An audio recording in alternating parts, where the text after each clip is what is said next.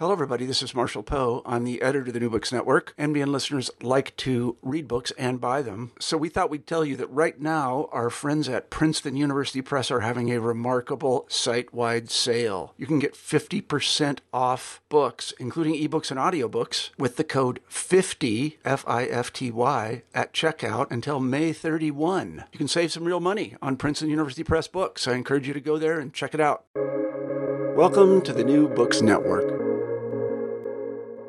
Hello and welcome back to the New Books in Indian Religions podcast, a podcast here on the New Books Network. I'm your host, Dr. Raj Balkaran. Uh, more importantly, I have the pleasure today of speaking with Dr. Renny Thomas, who is assistant professor uh, at the Department of Humanities and Social Sciences at the Indian Institute of Science, Education and Research in Madhya Pradesh. He's also a visiting fellow um, uh, in the Department of Cultural Anthropology and Cultural History at Friedrich Schiller University, Jena, Germany. Renny, welcome to the podcast. Thank you so much, Raj. It's absolutely great to be here. So we're talking about a book that uh, that Renny's just published uh, as part of the Routledge Science and Religion series. So no doubt this podcast will be posted to a number of relevant channels. The book, of course, is called Science and Religion in India: Beyond Disenchantment. Uh, an intriguing, perhaps even provocative title. Tell us about the backstory. How did you how did you how did you end up pursuing this line of research? Yeah, great question. You see, as you, as you mentioned, you know, I'm essentially trained as an anthropologist. So there's the interest in science and religion came, you know, while visiting some laboratory and scientific institutions in India. And when I was about to really propose my PhD work, I thought this is this is going to be a fascinating work, and that's how actually uh, my interest began and entered actually studying uh, some of the laboratories. So I did my fieldwork in Bangalore, actually, at uh, you know some of the uh, leading scientific institutions. I was interested in understanding, actually, as an anthropologist and as an ethnographer, how scientists actually deal with their everyday religious lives uh, beyond, you know, uh, their domestic spheres. You know, I was more interested in actually the existence of religion rituals uh, in the laboratories and uh, scientific institutions for a particular reason, because when we study religion, you know, we don't really look at scientific laboratories to study religion. So I wanted to understand, you know, whether it is actually whether it is possible to really look at non-sites of religion uh, to understand religion. So non-science such as not sites such as uh, scientific laboratories, you know, hospitals, etc. In my case, it's the scientific laboratory. Yeah, that's how it began. Hmm. Would you say, uh, to, to perhaps crudely generalize, which is uh, perfectly acceptable on podcasts, maybe not so much in, in journal articles, but um, uh, would you say that the relationship between what we think of as, as what we how we consider science and religion, would you say it's it's um, it's quite different in the Indian context? Yeah, it's quite different actually in the Indian context. There is no doubt about it. Of course, also precisely because of the fact that the diversity of religions uh, you know, the belief system that we have in India, right? So it's clearly different from the way the Abrahamic religions deal with science. Uh, so that's that really makes India a very uh, complicated case to look at actually science and religion. That's why I call it actually, if you want to understand science and religion in India, we need to go beyond both the categories of uh, conflict and complementarity. Actually, both these categories are very, you know, it's these are very limiting categories actually to understand the everyday life of science and religion in the Indian Indian context. So, on the one hand, I would like to go with uh, you know the fact that uh, science and religion they have very different lives in India, both for historical and sociological reasons. But also, I don't want to make it very you know as an essentialized idea that it is very completely unique in India. So that can also be dangerous. But I think uh, there is no doubt that actually the situation is quite different for historical and sociological reasons uh, in India. Yes you know, time and time again, both uh, in my particular niche as a scholar of Sanskrit narrative, but more importantly, uh, in this context, uh, as a as a, as a host uh, who has the extraordinary privilege of, of of of really having a glimpse into scores and scores and now hundreds of, of studies, uh, time and time again, we see that really uh, it's both and it's it's either or is always it, it's it's hazardous in many situations, but it seems like as soon as you enter South Asia, the either or thing just really falls apart quite easily, and the both and mode is a uh, is something there's something in the air, or the soil. But um, uh, so without putting words in your mouth, it doesn't seem that science and religion are as mutually exclusive or as problematic or as much of a tension within uh, the scientific community in, in India. Would you say? Yeah, absolutely, exactly. I mean, that's not really, uh, you know, following in my field for sure. Uh, but there are different narratives that I discuss in the book, actually. So you have, of course, a group of scientists would argue that there isn't a conflict actually between science and religion, and they give reasons for that. But then you also have, you know, scientists who disagree with that. But what is interesting is how they disagree is very different from their counterparts in the, you know, or North American universities or Western university for sure. It's not uh, a binary rejection of, say, you know, we are scientists, therefore uh, you know, uh, we cannot be religious, but there are other reasons for that actually. And that, that's where the, I think they try to bring in the question of culture. For example, I have a whole chapter on atheist scientists actually. So even the atheist scientists actually practice atheism very differently in the Indian context. So they, they don't really want to, for example, take uh, Richard Dawkins as the model, but there are other models for the Actually, they would sometimes go back to the uh, ancient Indian texts to refer to the school of rationalism and things like that. So it's interesting how they really, you know, construct their identities very differently uh, beyond these binaries, and that's why I think an ethnography of you know science and religion becomes very significant because, as you just mentioned, you know, so if you look at historical texts for that matter, uh, it's always about okay whether whether they are in conflict or you know there's a good relationship and religion. But when we really look at the field, that's not how it is actually. So I think that's where I think anthropological studies uh, become significant to make sense of the everyday life of uh, these concepts. What is it that you overall argue? Otherwise, put what is the perhaps most hopeful takeaway or takeaways from from the book as a whole? Uh, okay, great. So in the book is actually, as I said, no, it, the book is basically about the way in which one can make sense of uh, anthropologically the relationship between science and religion. It it has, of course, you know, uh, various meanings, uh, but essentially it is arguing that we need to really, you know, look at the category, the life of science and the life of religion uh, in a more, uh, you know, detailed manner one has to engage with these categories and uh, how they really work together in scientific institutions. And it is also methodological, as I have started by saying, that it is significant to look at actually the non-sites of, uh, you know, religion to really study religious life. So therefore, laboratory becomes an important category. So I'm trying to really bring in uh, theoretical and methodological questions from uh, STS, Science and Technology Studies, and Sociology of Religion for that matter. So, uh, on the one hand, I think the book is arguing that it's important to look at the specificity of, you know, the science religion life in India. But on the other hand, I'm also trying to argue how there can be a danger of really essentializing science and religion in India, as we know that this, this can actually lead to you know various questions around cultural nationalism and things like that. So and also like I have a separate chapter on or just a separate chapter on caste in, in, in, in Indian scientific institutions. So when we think about actually science and religion in India, I think it is extremely important that we also talk about questions around caste in scientific institutions, uh, which I try to do uh, in, in the book. Yeah. So as you mentioned a bit earlier, how does one go beyond the binaries of conflict and complementarity? Yeah, that's a very tricky question, actually. So, where I try to basically use some, you know, theoretical ideas from uh, in, in my work, I was trying to actually use uh, Bruno Latour's work on modes of existence, where he tries to argue that, you know, uh, you know, there are different modes of existence. So religion is completely different from actually science. One need not to really compare and contrast actually both how their own life. So I was trying to really use that to understand the case of India to see that, you know, so this is also, this came from my conversation with scientists. In fact, they would argue that, you know, we don't really want to compare and contrast actually science and religion. These are completely different. So therefore, one need not to really argue that actually that they are always together. Science and religion work in what or they are they are they coexist. Uh, but uh, uh, you know, we also don't need to say that they are always in in you know fight. They're fighting all the time, right? So if we consider these as different categories, it's completely fine actually, because that is how uh, the scientists kind of told me during the interviews that, you know, for us, uh, religion is different from science. But then the question comes in: What happens when you see the presence of religion in scientific institutions, right? So in the laboratories, for example, how do we make sense of, for example, larger questions of secular spaces?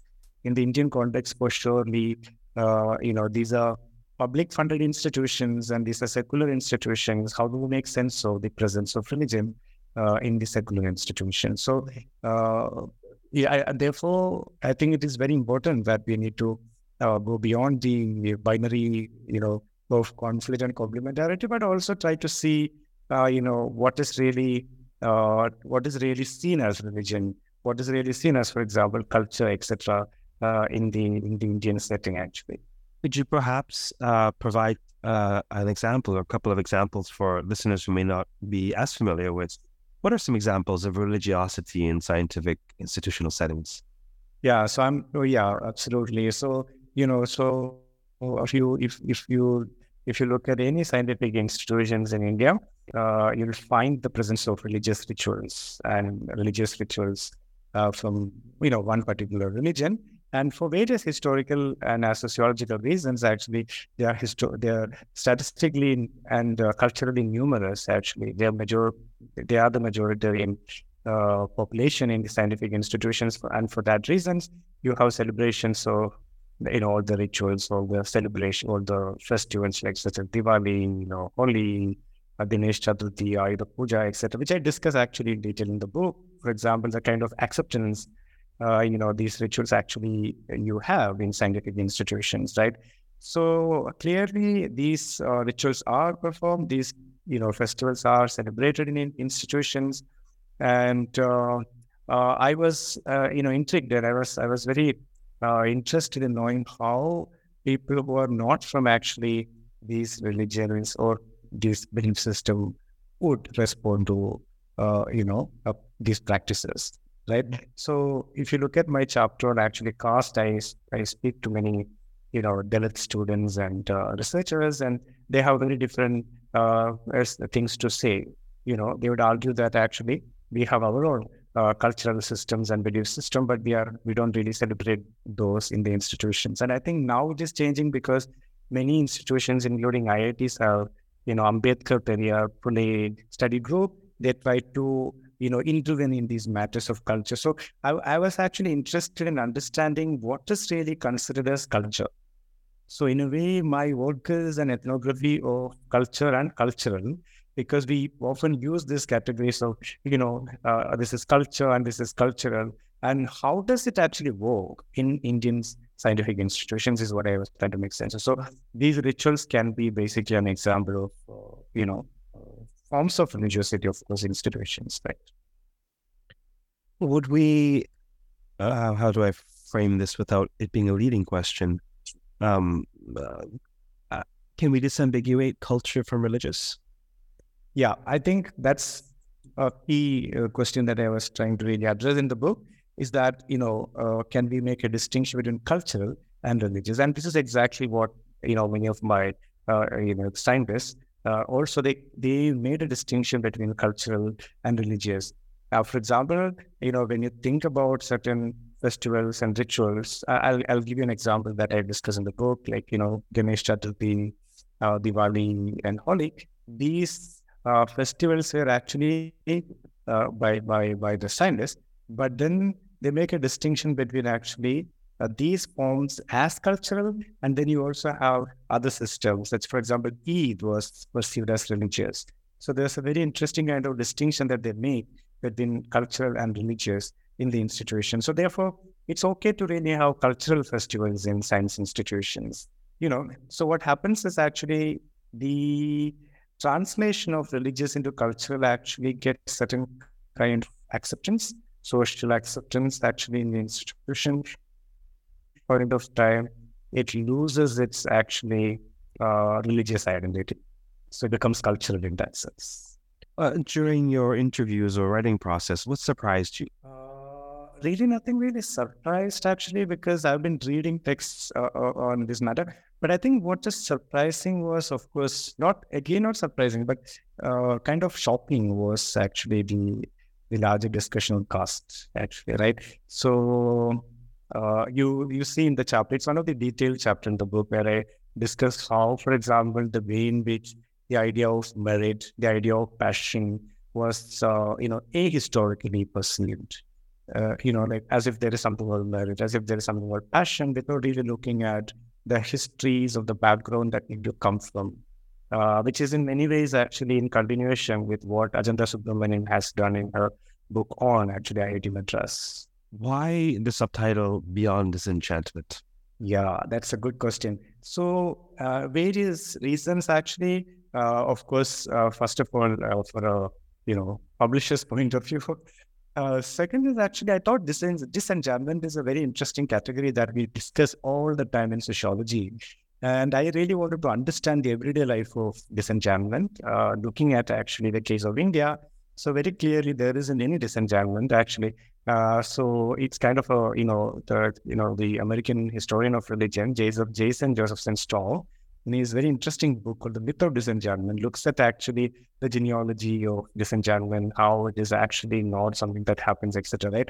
So I wanted to understand in the Indian context how the idea of or the concept of disenchantment actually works. It doesn't really work. I mean, uh, you know, so if if one has to go with disenchantment, actually, science actually is going to be or, or science is going to decide the world, and you know, so but that's not how it really works among scientists, right? So they're images, they are they still live with their the background of caste, uh, uh, you know, uh, and and also these backgrounds actually shape the way uh, they do their science. Sometimes, sometimes it also shapes the way the kind of places they want to be, and it's also interesting actually uh, if you look at uh, the way in which they would like to be part of these cultural groups. Uh, for example, even the atheist scientists that, I, that I, I, spoke to and I document in the book, that they're atheists and they don't really believe in any God, would still would like to really be part of the cultural, uh, you know, uh, system that they belong to. And how does it work? It works, of course, through marriage, marrying from one's own caste, actually, in that sense, right? So I think like what I was trying to do by putting this category of disenchantment is to really understand first the social life of the concept of disenchantment in Indian context, and on the other hand, also to problematize actually uh, the idea of disenchantment as a you know a historical category in that sense in Indian context. You mentioned your, your chapters, I believe, the final chapters on um, um, caste and, um, and atheism. Walk us through the structure of the book. How's the book structured?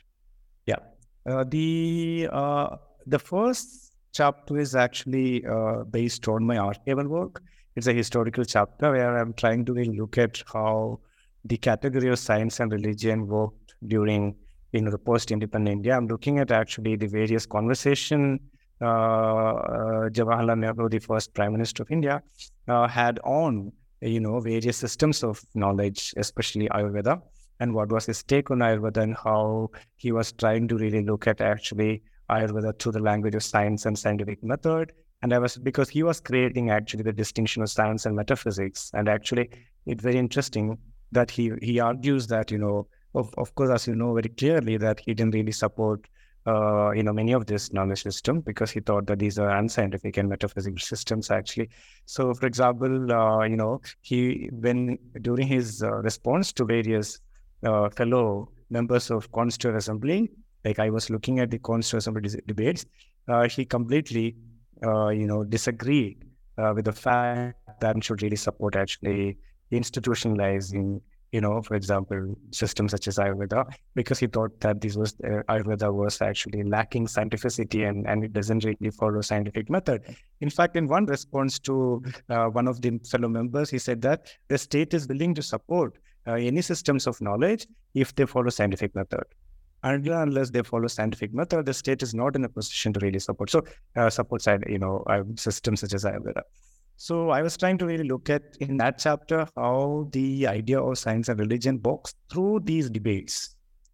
So which is historical, and then the next two chapters are actually uh, based on my field or trying to look at actually the different forms of religious life, rituals, uh, you know, festivals, etc., that happens within the scientific institutions, then a, the audience, uh, you know, the leaders and their everyday life, how they deal with the question of science, religion, culture, etc. Then the last chapter is to really look at how uh, and the life of social life of social political life of caste uh, in the institution that I have studied, but also incorporating examples from actually other scientific institutions. And then I'm trying to argue towards the end that actually the study of science and religion in India uh, should now, you know, uh, go beyond actually science and Hinduism uh, because we don't really have, for example, interesting. There are, of course, uh, interesting works, but I think we need to have more works on when we use the word science and religion in India, we also need to have, you know, uh, Sikhism, Jainism, uh, Islam, Christianity, uh, and and and various Adivasi belief systems, and the way in which, for example, they would really deal with questions of religion, uh, which is how I end the book with actually. Fascinating. Who would you say the book is for? Uh, the focus audience you meant? Yeah, who's it for? I mean, I mean, I mean that in a general sense. Interpret it as you will. But who who might most benefit from reading the book? What subfields or what what interests might it implicate? Yeah, the uh, you know uh, academic audience. But what is surprising is actually uh, the book was reviewed in very you know uh, uh, many actually uh, larger sites such as the Wire, etc. So, uh, so in, even though the book was actually meant for academic audience, anthropologists, historians of science, religious studies scholars, but uh, it really got attention from larger audience. So I think, like, yeah, I mean, it, yes, I think both academic and non-academic, and uh, and I must say that the Indian edition of the book was released just a couple of months ago, which is very helpful because uh, the earlier version was quite costly, and it's a London edition. So now it's available in all the bookshops in India, which I'm quite happy about because now my former students would also get the book and say that I'm reading a book, which is very happy. yeah, that's that's lovely. I, I, can certainly relate. I mean, Routledge is a fine press without question, but it's obviously a um, um, academic and and b expensive, right? Uh, and so so my two monographs are from published with Routledge, and um, uh, to, to, I, I teased once in a while that you know I'm not sure I can afford to buy my own books, but I, but uh, but th- but I have a third book out. It's a public book. It's called The Stories Behind the Poses, and and in very similar boat. I was delighted actually that Bloomsbury India picked it up. Uh, I think a couple of weeks ago. Uh, come to think of it, there was, and if you can believe it, we happen to be recording today on International Yoga Day uh, uh, slash the the the uh, summer solstice, uh, the longest day of the year in the northern hemisphere. Um, and uh, if you can believe it, Times of India interviewed me about the stories behind the poses, and it was released just today. And I'm thinking, since when? since when do you have academics being covered? But but having said that, that bridging is precisely uh, one of the key elements of my own mission in the podcast, and that's why we that's why it seems that it's a great fit because what what are we doing on the podcast? We're bridging the the public uh, sort of academic divide. Initially, I mean, the podcast is pitched to the interested generalist or or or really a, a lifelong learner or just a member of the public, and I was surprised over the years to learn that so many of our specialist colleagues listen. I think to myself, why on earth are they, listening to this podcast? I ask questions like, so who's Gandhi? So, you know, what, so, and I thought to myself, well, well, what other podcasts would they listen to? They listen to, they listen to this podcast. Um, but no, it's, it's wonderful to see the, the bridging is wonderful is what my, my point. The bridging is great. Happy to see that for your book. Yeah, no, I'm very happy about your, you know, forthcoming book actually, Bloomsbury, India. So basically, uh, you know, currently I'm actually uh, co-editing a book for them actually. So which is called Decolonial Keywords, South Asian Attitudes and Experiences. I'm doing it with actually an, an anthropologist called Sasanka Perera at the South Asian University. So some of the questions that we are raising there is actually in continuation what I'm doing here in the sense of like looking at the you know the life of uh, you know the life of decoloniality actually in the South Asian context now. So of course that's a completely different project, but I thought this Bloomsbury connection is fantastic. No, no, no. That's well, it, it's relevant in that you we organically preempted um, my my typically final question uh, is which is oh, what are you working on now? What are you working on next? So it's it's great to hear that you're working on such issues. Of course, you know, scholarship's important in any niche, but certain, it seems that certain strands of scholarship tie much more closely into current events, current issues, hot button issues. You know, um, uh, if if I'm doing a, a public talk and you know what I'm going to present it as, uh, you know, this is the narrative structure of the Devi Mahatmya as related to the Markandeya Purana, or I'm going to say, hey, here's some ancient Indian myths on the sacred feminine. right? So it's exactly the same talk. but but but being able to sort of um, being able to place it within a greater interest, I think, is often quite useful. Yeah. So um you'll have to reappear on the podcast when that that work is out. Regarding this work, is there anything else about this publication that you wanted to share or touch on? Uh, uh just that I, I'm very, you know, like uh, as a an anthropologist, I'm excited about what's going to be the afterlife of this book in the sense that how people have so different people have you know received it actually differently. For example, historians of science. So, so I was very happy to see how historians of science have you know received it well. You know, so I'm not an anti-historian of science as a trained historian of science, but Robert Anderson has written a fantastic review of the books. Uh, uh, you know, saying how important it is to look at texts like mine uh, for historians of science. So I'm actually happy about the fact that uh, you know. So it's it's going to be almost a year now, and uh, the most important thing is Indian edition is out. So excellent, excellent. Okay, well, thank you very much for appearing on the podcast today. For those listening, we have been speaking with Renny Thomas on science and religion in India. Brand new Routledge publication as part of their uh, science and religion series. Uh, until next time, keep well, keep listening, keep reading, and keep contemplating how this thing called science and this thing called religion relate to one another. Bye for now.